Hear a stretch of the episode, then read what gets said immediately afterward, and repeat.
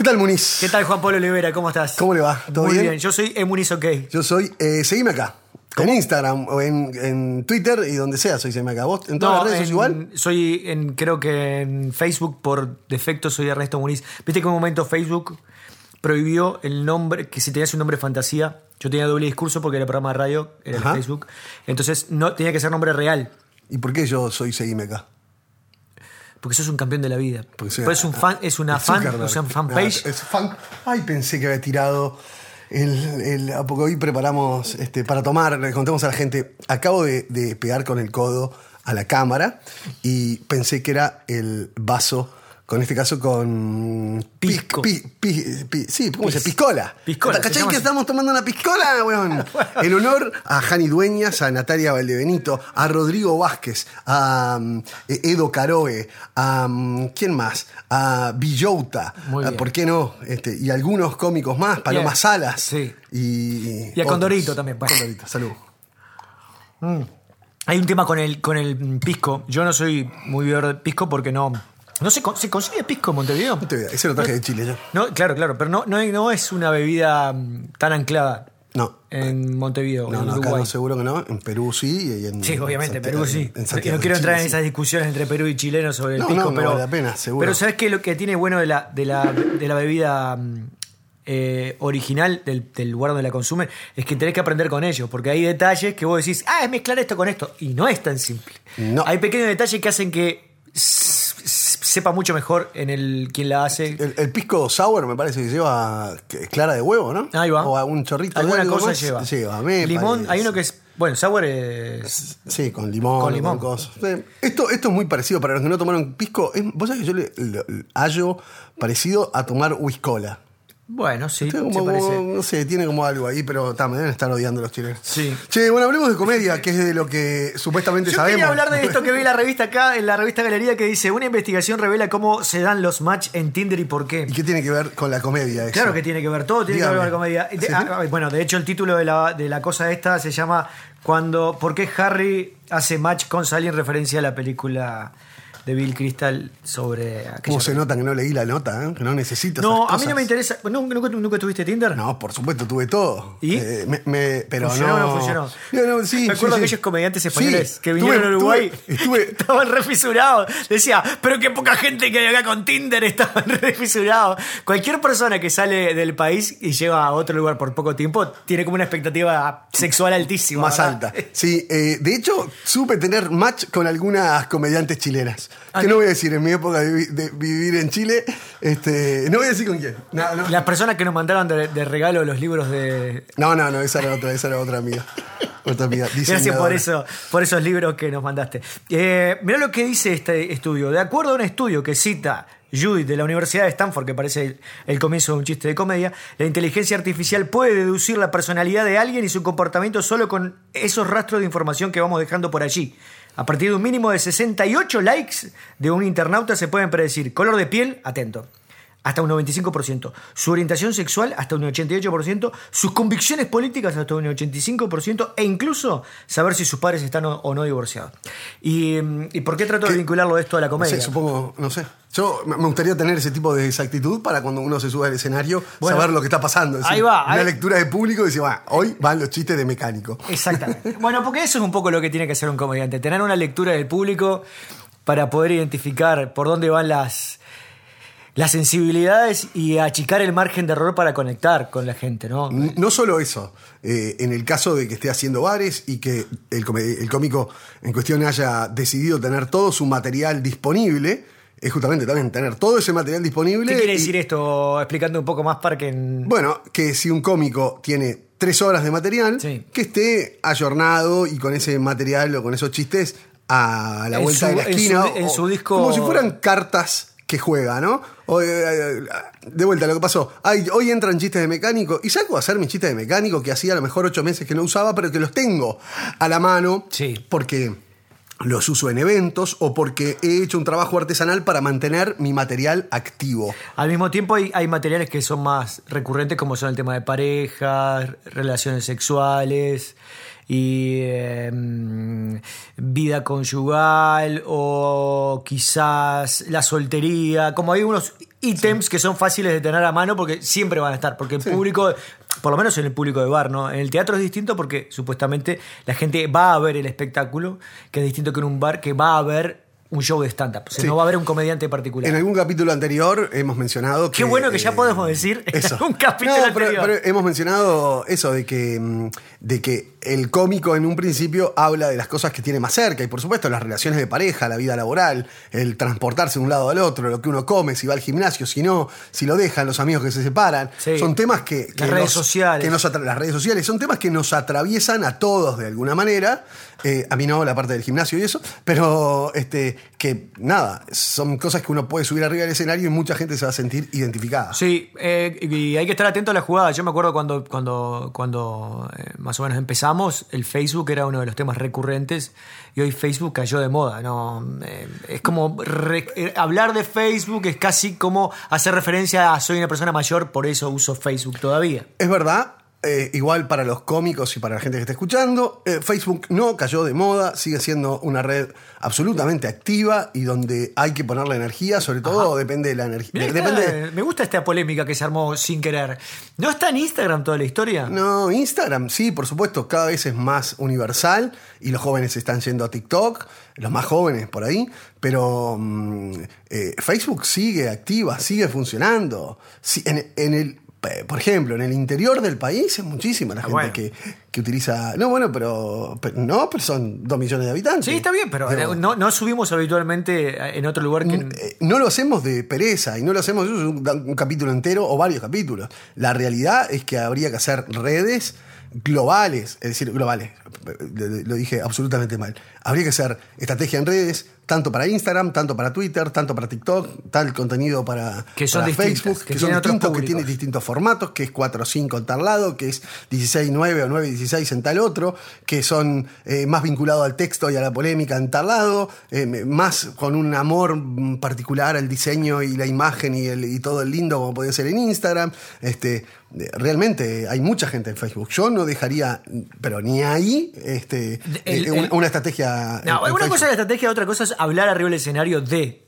Eso es lo que yo estoy hablando. Bueno, pero tiene que ver. Sí, porque pero eh, si la gente yo lo sé sigue que no usando. funciona tanto. vos lo sigue usando. De hecho, Tinder, no tanta gente usa Tinder, sin embargo los chistes de Tinder funcionan porque están vinculados a lo sexual. No, Entonces, Yo, eso es otra yo cosa. no, no creo que haya que dejar de hablar de Facebook. Bueno, de cualquier manera se puede hablar de lo que sea, pero formalmente, yo- simplemente para, para la gente que nos escucha, que a lo mejor no está haciendo redes, Sí. yo consideraría hacer Facebook y Facebook sigue estando activo. Material de Facebook. Ojo con subestimar.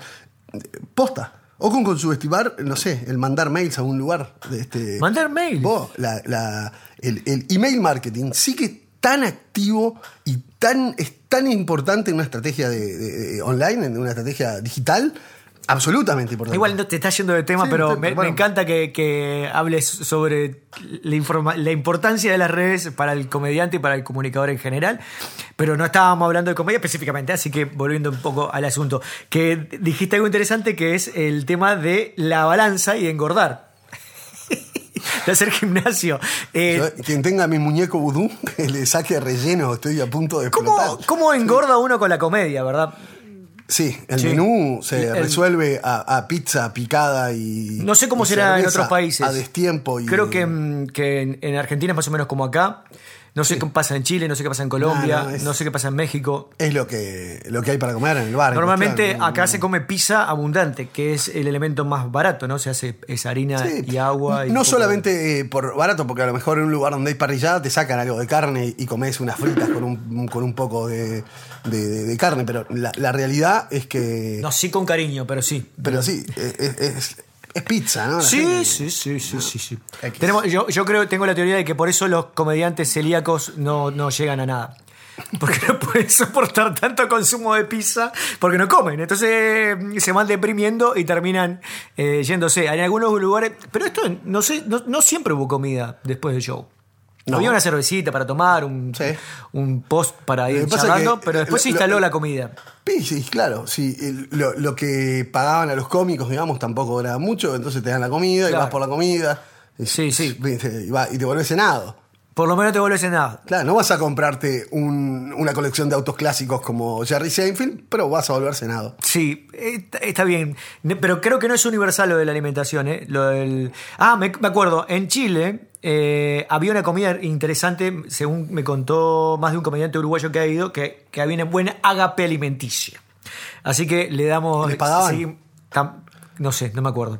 Estamos- También estamos depende. por depende. todas partes. En algún lugar que vas con un Open y en otro lugar no. Y a propósito de Open, esto eh, a propósito es la- el peor enlace de la historia de la comedia, que es cuando venía para acá Sí. y el a propósito son las peores formas de unir dos temas, ¿verdad? Eh, estuve hablando con Gabo, que le agradecemos muchísimo la gentileza que tuvo. Comentarios amorosos. Eh, Gabo es Gabo Grosswald, que es come- comediante devenido productor, ¿verdad? Sí, Porque sí. fue comediante históricamente. Bueno, eh, hizo muy poco arriba del escenario, pero sí logró hacer unos minutos y, y después se dedicó a la producción y, y bueno, trabajamos juntos desde hace años.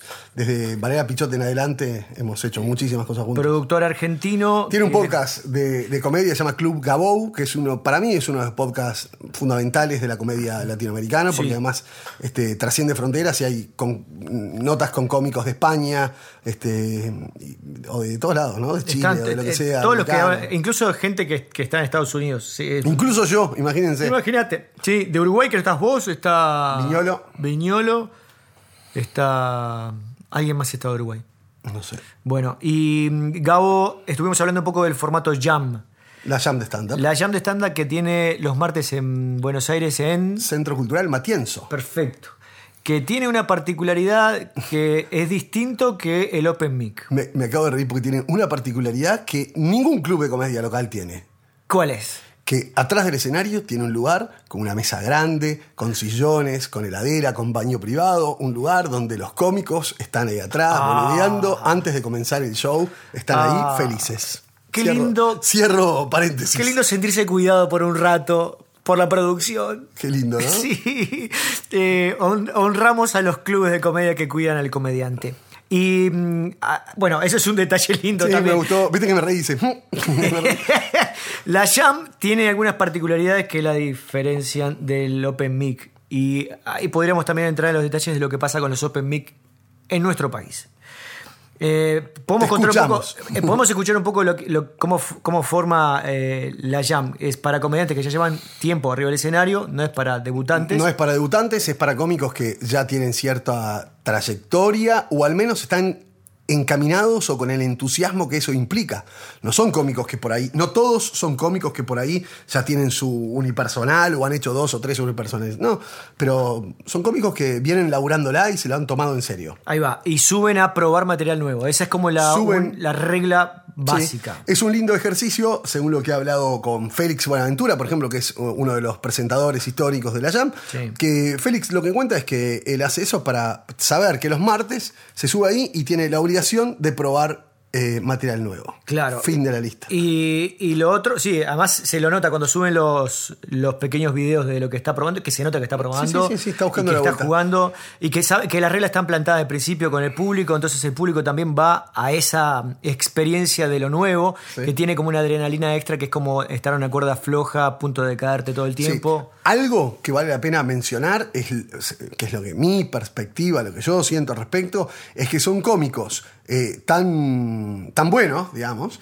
que, que por más que estén haciendo material, que la primera vez que lo dicen, lo están sabiendo sostener y tienen la economía y tienen el ejercicio de, de- la comedia encima, que no es lo mismo que ver otros cómicos que a lo mejor también están haciendo material nuevo, en el caso de los Open Mic, en algunas otras latitudes, por ahí no tanto en Uruguay, este, que se suben y que la verdad son las primeras eh, armas que están haciendo y, y que no tienen, es- no se plantan de igual manera en el escenario. Ahí va. Eh, Gabo lo que me decía, entre otras cosas, es que el nombre Jam es un invento de ellos, de él específicamente, que es tomado de jazz, que es este lugar de improvisación de, de- de- de los clubes de jazz. de jazz. Y mm, que dice que no hay, no hay presión en, en tanto no se cobra entrada, que el público está advertido de la premisa que es vamos a probar material, así que pueden pasar cosas buenísimas o cosas desastrosas.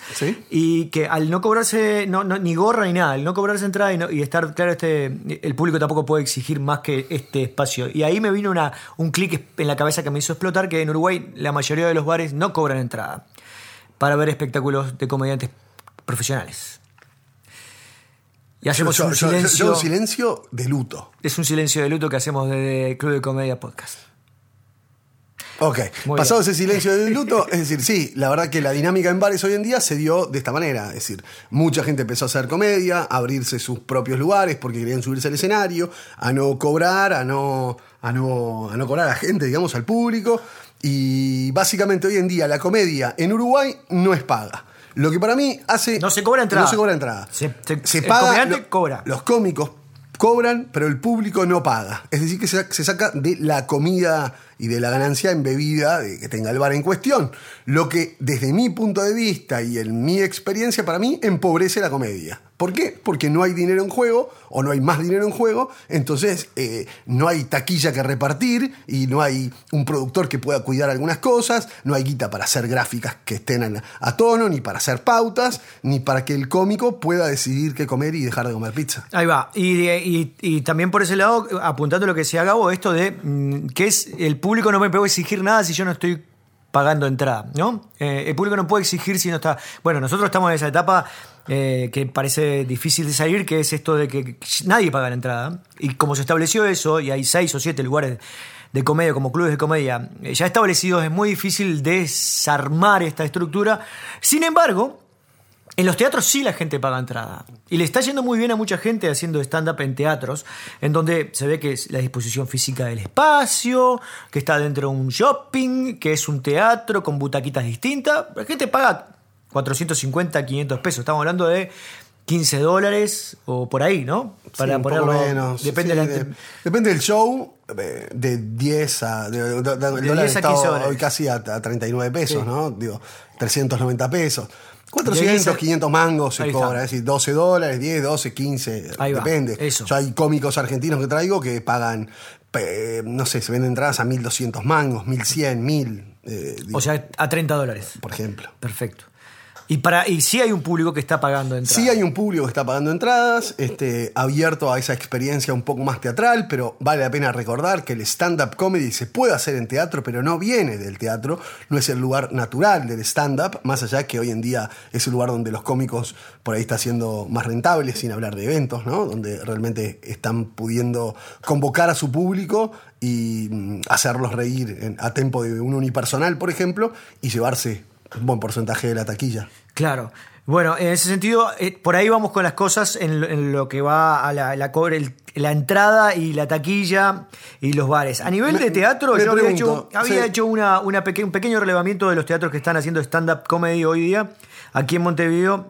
Eh, Maldonado es uno de los circuitos que está que deberíamos incluir habitualmente porque junto con Nico Buga y Cristian Antelo. Cristian Antelo, los dos hacen cosas por, por su lado, antes producción, eh, la producción juntos, ahora por separado, en donde siempre están haciendo o teatro o bares y donde normalmente están tratando de cobrar entrada, ya sea por, por- a la gorra o cobrando entrada en el ticket o en el artístico o lo que sea, pero eso también genera esto de darle el valor al espectáculo. Si vos estás poniendo Fundamental. Incluso la gorra, yo estoy, soy bastante, me he eh, ami- amistado bastante con la gorra, Amigado. amigado, amistado. sí. Depende de cómo lo quieras decir, si bien o mal. Eh, porque la gente le termina dando el valor que quiere en el bolsillo. Y ahora, yo ¿Alguien visto- pone 500 mangos? No. Ah. Pero sí, es muy difícil que ponga 500 mangos. Pero yo he tenido shows donde me he llevado la misma plata por lo que me pagó el producto, el bar y lo que me, me dio la gente. La gorra. Sí. Este, sí. Y voy, voy a, lo- a los teatros. Eh, actualmente el lugar donde más se hace stand-up comedy es el Under Movie, que es el, el bar, teatro, perdón. Histórico. Histórico, que desde el año 2007 hace espectáculos de stand-up. ¿2000? 7. Sí, nosotros 2000, empezamos en 2008, 2008. esa, eh, 2008 con el primer coso. de pie. De pie se hizo en 2007 y... eh, De ahí Empezó todo. adelante pasó. Todos los años hay por lo menos tres espectáculos de stand-up en cartel siempre. Está, están viernes, sábado y domingo, hay stand-up siempre. Después están los En jueves. doble función muchos días. Muchos días de doble función. Después, eh, de muchos de los comediantes que vemos en, en los bares están haciendo sus unipersonales en Under Movie. Con elencos fijos o con, con elencos rotativos algunos, unipersonales otros. Eh, cabe hacer un, un mini asterisco, Salvador, que para mí el futuro de la comedia es a nivel unipersonal, digamos, es, Sí, es sí, la sí. síntesis. Sí. De, es decir, los elencos, está todo bien en un momento, pero se terminan licuando. sí, sí, si fuera esto un, un disco eh, música sería como el disco compartido con muchas bandas y después haces tu, tu disco Tu solo. propio Obviamente disco, que haces o- una ensalada, pero después. O pasa con la banda, pasa que la banda está explotando y después el solista quiere hacer el disco Sí. solista y llevársela toda, o, o, o- o- o, bueno, o son di- distintas. y- o la experiencia en vivo. Claro. No es lo mismo estar una hora que hacer 15 minutos de comedia. Por supuesto, por supuesto. En el Under Movie, entonces, el, el lugar como, como el estadio centenario de la comedia local. Salió un nuevo espacio que se llama Magnolio, que es una sala vinculada a Radio del Sol, FM del Sol, un grupo de radios. Y esta sala es más grande que el Under Movie. El Under Movie tiene 120 lo- butacas y esta tiene 150. Lo que te da un margen lindo, esos 30 números, es un número final que te sirve al comediante. Sí, de alguna manera, pensando, no, me voy a poner en faceta de productor ya, pero digo, eh, con 30, 40 butacas a lo mejor estás pagando lo que te costó la sala. Esa diferencia Sí, eh, claro. vendría a dejarte libre este, las 120 Exacto. Extras. por Eh, y tenés el apoyo de la radio que te da notas, te da cobertura, te da tanda publicitaria donde te sirve muchísimo para difundir Algo tu de show. empuje, sí. Y claro, que en la, en la sala Under Movie, salvo que seas producción de ellos, no participas de eso. Sí, sí, de, no, eso- de de esos beneficios. cariños. Exacto. Después está La Candela, que históricamente hizo, hace teatro, pero que se ha vinculado al stand-up o a los espectáculos de comedia. Muy tímidamente. Muy tímidamente. Y que, que próximamente van a estar la gente de cómicos. Cómicos es un grupo nuevo con comediantes viejos. O sea, Que mencionémoslo, un abrazo al Paya, Que es el productor de este. espectáculo y programador de algunos o de varios bares Sí. locales. Un, un cómico que estudió con nosotros, que, que ha buscado y que la viene buscando en redes y que eh, ha sabido tejerla y ha sabido sostener desde la programación amorosa de, de- de algunos lugares, de algunos bares en Sí, concreto. eh, ese grupo de cómicos está integrado por Nico Duarte, Sergio Damián, Denis Casó, el Paya, como decías, Matías Morales y Andrés Bazano, todos comediantes que están girando habitualmente con cuatro o cinco shows por semana en bares, así que tienen mucha experiencia escénica, muchos minutos de vuelo, tienen, eh, la mayoría tiene su unipersonal, Sí. El único que no estudió con nosotros acá es Andrés Bazano, ¿no? que no estudió con nadie, solo hizo algún cocheo o algún este, taller. Está mirando a Nico Duarte, ¿no? sí, todos. Eh, Andrés Bazano, que además eh, ya lo, lo hemos nombrado en algún otro podcast, porque es un cómico que viene del mundo de la filosofía y donde pone el ojo, pone la bala. Está bueno lo que hace arriba del escenario, es, es crítico, agudo y diferente. A mí me encanta lo que hace. Sí, se pone una remera con una pipa que dice esto no es stand-up. Bueno, eh, después está, es un chiste sutil, después está el Teatro Metro que sí hizo, eh, fue muy importante para el lanzamiento del grupo Estos, los comediantes... Comenzaron ahí.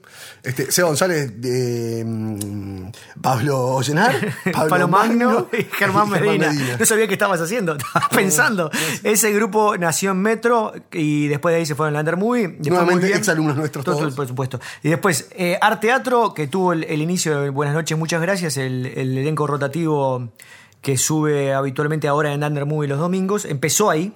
Y, y, ta, y no me queda ninguno más. Como teatro, no me, creo que no me queda ninguno más. Después hay algunas opciones que aparece como un teatrito, como el teatro, no sé, Sí, al yo, sur. o yo como de hecho estoy haciendo en, en- que me parece que Ah, ha tomado un, un buen lugar, razón, ¿no? Este, eh, sala Camacuá es una sala de 260 butacas donde han pasado, no sé, Connie Ballarina, eh, Hernán Casiari. Casiari, eh, Ezequiel Campa, eh, Flayando Secuencia, eh, ¿quién más argentino? Estaría faltando un espectáculo uruguayo. Ahí, sí, estoy produciendo. Yo dije el otro día estaba produciendo mucha cosa del exterior y alguna cosa local. Vamos a ver si nos ponemos las pilas. Vamos a ver si me subo yo al escenario. Bueno, ¿eh? Eso bueno, significaría bueno, ponerse las pilas. De- y después está, por ejemplo, Tractatus, donde hacen algunos unipersonales. Estuvo Nanutria el otro día, Laura Falero Laura ha hecho Falero. algún, algún espectáculo ahí. Es una sala increíblemente bonita. Es muy linda. En una eh, zona que no, no es tan accesible para un público masivo, pero es una zona muy linda también. Sí, Tiene- muy linda. Un poco de venida, un poco Sí. caída abajo. Es en la zona de la, como digamos, del bajo de la aduana montevideana. Para, simplemente para gente que no conoce la movida montevideana, hace algunos años el Bajo, la zona de Ciudad Vieja, con Casa Gómez, con, con Casa este, Guadamano. A- a- Guadamano. Ah, estamos Va- hablando de a menos de 150 metros del puerto. Exacto. del- bueno, eh, ese lugar tuvo un- una explosión de cultural que fue increíble y que lamentablemente se apagó. Mm. Este lugar, Tractatus, estuvo eh, con un restaurante exquisito, Miriam siempre atendiéndonos divinamente, este, pero hoy en día está como un poco más apagada Sí. la zona, pero Sí. pasan cosas puntuales. que De hecho, enfrente está. Hay un Ituzaingó, espacio- Ituzaingó, que tiene un, un espacio de arte, un, espacio de arte un que- colectivo de 13 artistas plásticos que son increíbles. increíble. Vas, eh, un porrito y gozar de todo lo que hay para disfrutar ahí. Exacto. Bueno, eh, por ahí van lo- los espacios teatrales que están haciendo stand-up con grupos. El, el- el- el grupo, viste, que es algo que nosotros no hemos tenido tanta formación de grupos, de, de elencos. ¿no? Hemos tenido Eh, más el trabajo Hemos hecho gente como uno, decís, Me refiero nuestra- que en Uruguay la, Ah, la- formación desde, de. desde Club como no, no, no, desde la formación de elenco. eh, se ha dado más la cuestión de selección de que los elencos fijos, que es lo natural, ¿no? Juntar cuatro comediantes que puedan convocar para después abrirse en dos o hacer un tres. O no, algo así, formarse como trabajos de elenco. Ahora estamos con, con el Canario que está haciendo con Mauri Medero, que es como un formato dúo sería, ¿no? Que el dúo es la, la dinámica básica de la comedia, un pie y un remate, funciona. Ah, déjame saludar que el otro día estuvo en la sala Magnolio. Letty Cohen haciendo su unipersonal que venía a hacerlo en el Under Movie con gran éxito, lo hizo en la sala Magnolio, al parecer de, muy buena manera. No pude hablar con ella para contar detalles. ¿Puedo hacer un micro, micro comentario? Micro- micro comentario. Eso, que de a poco nosotros vamos este, dando con pinceladas de lo que pasa en la escena local y vamos nombrando gente, este, el otro. Es decir, ninguno está por fuera porque no ha sucedido simplemente. Y algo que el otro día también eh, que- quería comentar, que todo lo que decimos nosotros es a título personal y de- desde nuestra experiencia y con mucho cariño y con mucho aprendizaje y dedicación eh, en, en términos de comedia y aprendiendo incluso de nuestros errores. Así que Sí, sí. nada de esto que nosotros decimos es eh, la, la verdad absoluta ni nada. Me, me- me gustaba recalcar eso que... Difícilmente haya verdades absolutas, ¿no? No, está claro, pero vale la pena... eh, Salvo el fracaso que es bastante absoluto. Dejarlo explícito. Está muy bien. Me, me gusta, está me muy gustó. bien. Quisiera, antes de cerrar la jornada de hoy, porque ya te veo ansioso porque vos ves el reloj que te marca números y ya Y te pones. Estamos 26, 27 minutos. Juan Pablo Olivera es un. Yo, yo también soy un estricto del, del tiempo y los shows trato de controlar mucho los tiempos. Todo el mundo que me conoce sabe eso. Pero Juan Pablo es medio histérico. Y mm, vi el especial de Ellen DeGeneres, que no lo había visto, Juan Pablo, no había visto el especial de Ellen DeGeneres que se estrenó a fin de 2018. Eh, y por alguna razón no lo vi. Y, y el otro día me puse a verlo con interés particular, porque Ellen DeGeneres es una gran comediante de stand-up que llevaba muchos años sin hacer stand-up.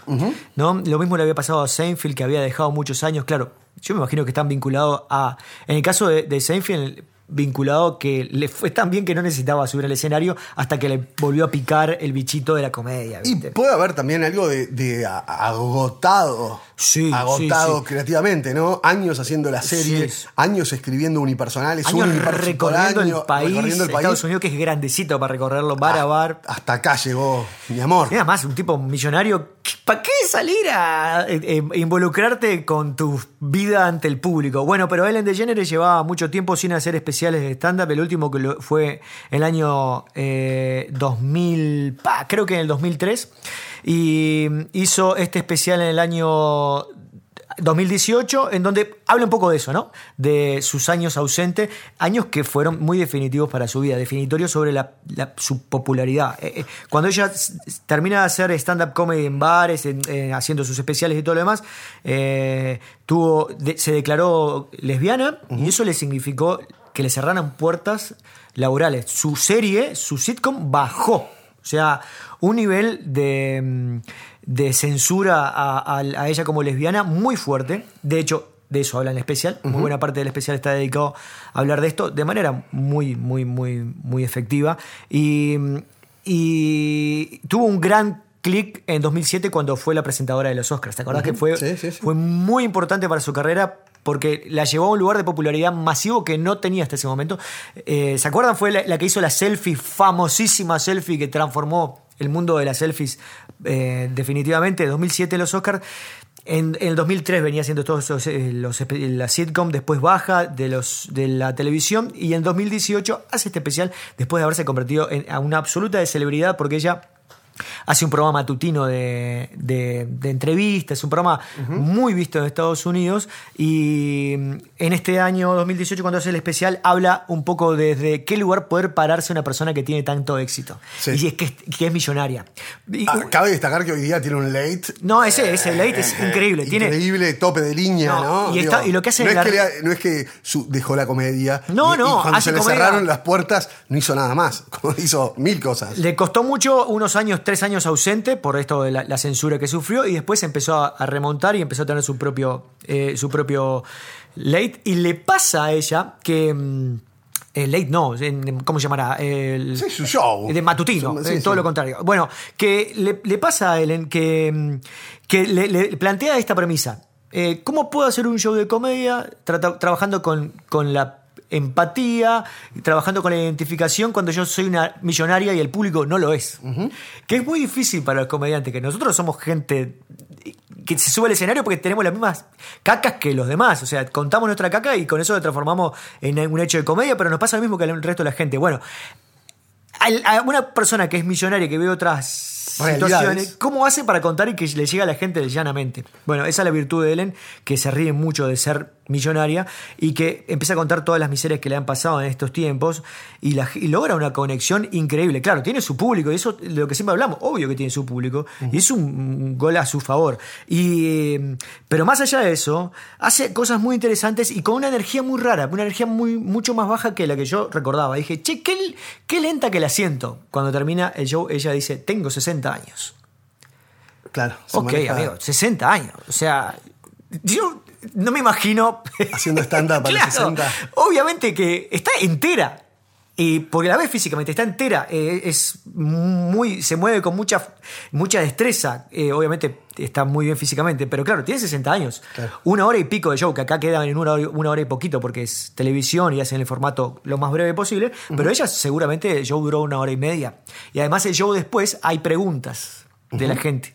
Que está muy bueno, y yo ya lo había visto en Dave Chappelle, le ponen una pregunta de la gente y usan tres, cuatro preguntas importantes para dar cierre al show emblemáticamente. Muy lindo. Nanutria me invitó cuando vaya a Buenos Aires a ir a su show y está haciendo un formato así donde sube algún cómico y hace algunos minutos. Ah, qué lindo. Cosas así que cuando esté por Buenos Aires me subiré a, jugar con. Eh, sería mejor que subas acá Nanutria. primero, porque con No, no, pero Nanutria- es con improvisaciones. Ah, es, jugar, es jugar a, a lo que pregunta la gente y cada uno responde con cierta. Muy bien. El, el especial de Ellen DeGeneres, para que lo quieran ver, está en Netflix, se llama Relatable, o sea, relatable, tal cual en español en inglés, relatable. Relatable. Perfecto. Algo que se pueda relatar. Perfecto. Che, estamos eh, promediando los 30 minutos. Gracias por la picada que hiciste, que trajiste con tenés, ya tenés auspiciantes. Muy Te- bien. Tenemos a algunos amigos que nos mandan cosas de a poco.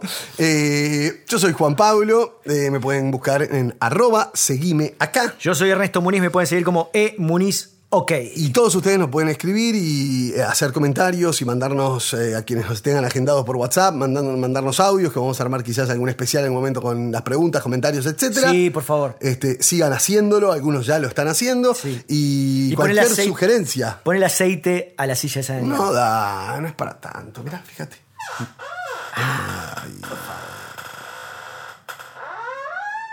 Hay gente que, que se queja del- de los ruidos del.